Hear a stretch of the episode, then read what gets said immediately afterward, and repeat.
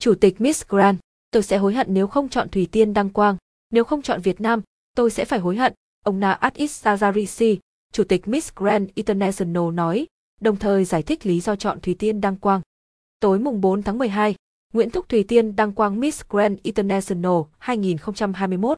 Chiến thắng của cô giúp Việt Nam lần đầu tiên giành ngôi vị cao nhất tại cuộc thi này. Bên cạnh những lời chúc mừng, bày tỏ lòng tự hào được gửi đến Thủy Tiên, tin đồn về chuyện cô được ưu ái tại cuộc thi, thậm chí là mua giải cũng xuất hiện. Ngày mùng 5 tháng 12, ông Naat Issazarisi, Chủ tịch Miss Grand International, livestream để giao lưu và giải đáp những thắc mắc của khán giả về ngôi Hoa hậu năm nay. Khi nhắc về Thủy Tiên, ông Naat tiết lộ lý do cô trở thành tân Hoa hậu Hòa bình Thế giới. Hầu hết các thí sinh đến từ Việt Nam đều xinh đẹp nhưng tiếng Anh của họ là điều khiến tôi lo lắng. Nó có thể ảnh hưởng đến công việc và giao tiếp. Thế nhưng cô gái này xinh đẹp và thông thạo tiếng Anh, dễ làm việc, sẵn sàng làm việc và cô ấy thật sự xinh đẹp. Naat cho biết, ông và cãi, kiếp của cuộc thi rất yêu quý Thủy Tiên. Theo ông, Thủy Tiên không phải người giỏi nhất, cũng không phải người cao nhất, nhưng cô là thí sinh dung hòa được mọi thứ, biết tỏa sáng đúng lúc, đúng thời điểm. Nếu không chọn Việt Nam thì tôi sẽ phải hối hận, Chủ tịch Miss Grand International khẳng định. Chia sẻ của ông Naat về thủy Tiên khiến đông đảo người hâm mộ thủy Tiên phấn khích, đúng như những gì Chủ tịch Miss Grand nhận xét.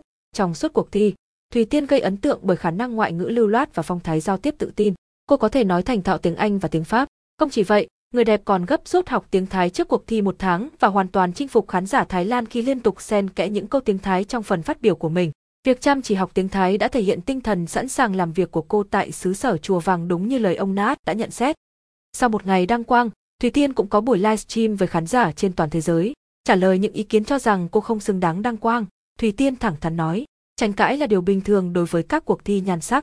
Tôi sẽ chinh phục bạn như cách tôi đã chinh phục chiếc vương miện này, thời gian sẽ trả lời tất cả và tôi sẽ không làm bạn phải thất vọng đâu.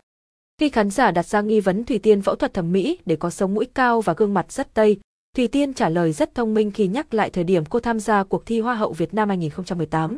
Người đẹp cho biết, quy chế của cuộc thi này cấm thí sinh phẫu thuật thẩm mỹ, đồng nghĩa với việc gương mặt cô hiện tại hoàn toàn là tự nhiên, vẻ sắc sảo, hiện đại mà khán giả nhìn thấy ở Thùy Tiên là nhờ cách trang điểm. Hiện tại Thùy Tiên và các Á hậu bận rộn chuẩn bị tham gia tour truyền thông với các đài truyền hình lớn tại Thái Lan. Người đẹp sinh năm 1998 sẽ bắt đầu một nhiệm kỳ bận rộn nhưng ý nghĩa trên cương vị Miss Grand International 2021.